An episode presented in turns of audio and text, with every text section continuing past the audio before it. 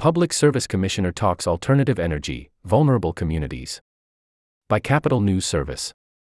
By Rachel Duckett. Capital News Service. Lansing. In 2019, Michigan State University Alan Tremaine Phillips was appointed to the 3-member Public Service Commission, making him one of the country's youngest public service commissioners at age 33.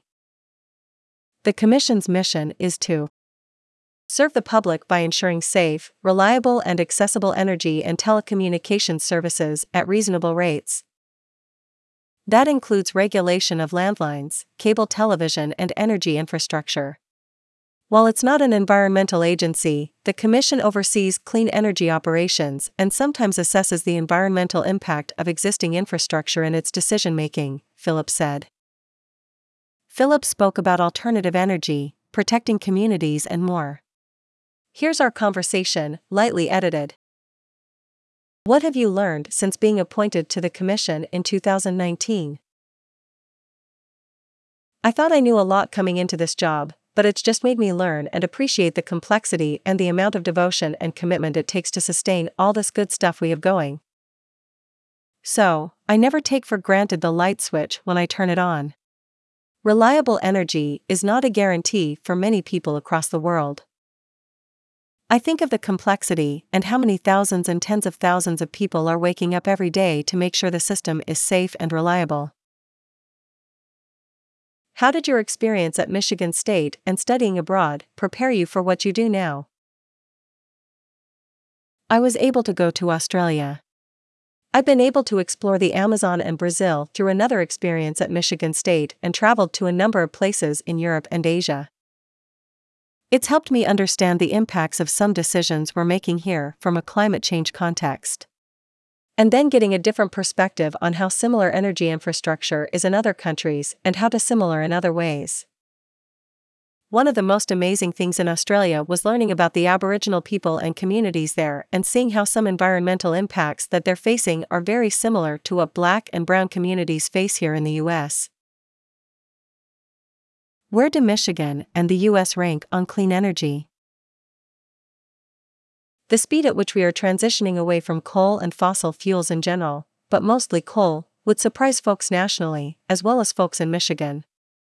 Consumers Energy and DTE, at least in terms of their plans and strategies on generation of electricity from their centralized plants, are two of the more progressive utilities in the country. We can and we need to do much more in allowing for distributed generation, allowing for solar energy storage or renewables at individual, community or business locations. But that's an area where we're kind of in the middle of the pack, if not a little bit further. What would you like to see happen in terms of energy infrastructure? We're trying to have more prioritization of how we ensure reliability and resilience of our system. I want a better understanding of how utilities are not only planning for the climate impacts that they projected, but how are they preparing for climate impacts that are beyond the norm, the climate impacts of the next decade or 2 decades. Empowering, at least the piloting or exploration of, new technologies. How can electric vehicles, in the near future, not only help that individual home increase its reliability and resilience to an outage, but how can you aggregate all these individual electric vehicle batteries to provide other benefits to that energy system? At the end of the day, we also have to ensure that folks can afford the electricity.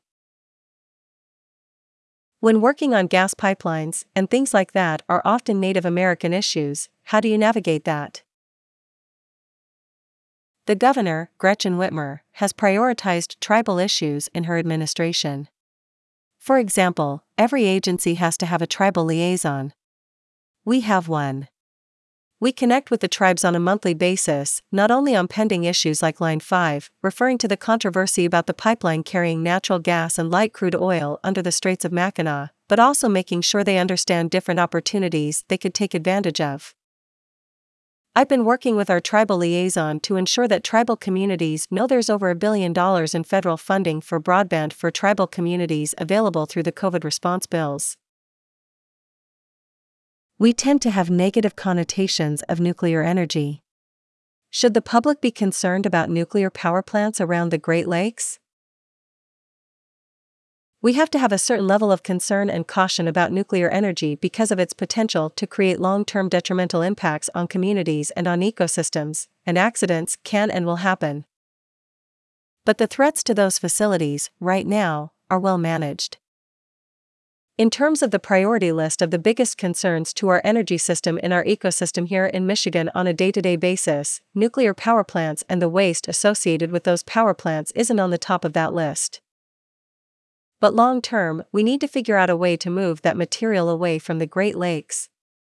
People don't want nuclear waste sitting next to the largest source of fresh water in the world. Does the technology we have now, specifically wind or solar, have the ability to take over for coal and other traditional forms of energy? We continue to see the technology we have now, the technology that's at our fingertips, can get us probably 80% of the way there. But it's that last 20%. How it was put to me, when I was in my environmental economics class, is that if you put 10 million marbles in this room, it's pretty easy and cost-effective to get those first several million marbles out of the classroom. But as you get to less and less marbles, they're harder to find and they're in more nooks and crannies. It becomes more expensive, more time-consuming, to get those last marbles out of the classroom. That's like decarbonizing. When you get to those last notches in terms of decarbonization, it becomes more costly. You have to weigh the cost-benefit of whether it makes sense to do 100% decarbonization. Is that just a public policy goal or something that we actually need? How do we combat the loss of jobs? When you go from a coal plant to a natural gas plant, you can go from 200 or 400 jobs to 40 or 60. When you go from a natural gas plant down to a wind or solar facility, you go from 40 jobs to 4 or 5. And this isn't just in the electricity industry. In the utility industry, a lot of folks at these facilities are ready to retire. Maybe you do early buyouts and allow them to retire a bit earlier than they normally would. They have tremendous skill sets to be transitioned to other parts of the energy system. But it's not just about the folks that work at those plants. It's about the restaurants, bars, everything that's located around those coal facilities that also face financial impacts. It's about the tax base. Michigan is trying to put all the resources that we can to help utilities transition these workers, whether within or outside the utility industry, and then support communities. Then we can clean up these spots, turn these brownfields into greenfields so they can be redeveloped either as economic assets or maybe turned into green assets. What is the main thing standing in the way of clean energy? In the energy sector, all the trends are going in the right direction. We need to figure out regional transmission. If a lot of our wind capacity for our country has been produced in the Great Plains, how can we get that capacity to other parts, like to the southern U.S., that don't have as much wind capacity? Internationally, we have to have an understanding that, historically, the U.S. and other Western nations have contributed the most to climate change. Therefore, we have the greatest responsibility to contribute to its mitigation, and then contribute to the adaptation and preparedness of developing countries that will face the worst brunt of climate change impacts. And how much should we allow developing countries to continue to emit because they haven't been granted that opportunity to emit emissions and develop their economies in a rapid way like we were able to? What would you like to achieve before your 6-year term is up? Establishment of a broadband office in Michigan, affordable access to broadband service for everyone, increased electric vehicle manufacturing and deployment of battery storage and offshore wind power. Rachel Duckett reports for Great Lakes Echo. Spartan Newsroom provides news and information about campus and the surrounding Michigan State University community.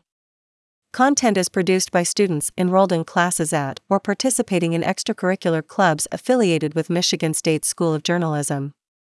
Capital News Service reporters cover state government for member newspapers and digital media outlets across the state of Michigan.